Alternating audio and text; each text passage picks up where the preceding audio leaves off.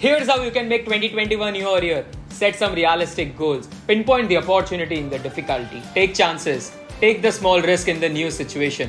Focus on the solution, not on the problem. Connect with something larger than yourself for your own self inspiration and peace of mind. Develop the perspective of the glass being half full. Practice gratitude and practice positive self talks. Choosing a positive attitude is the most powerful thing which we can keep with us in our journey of 2021.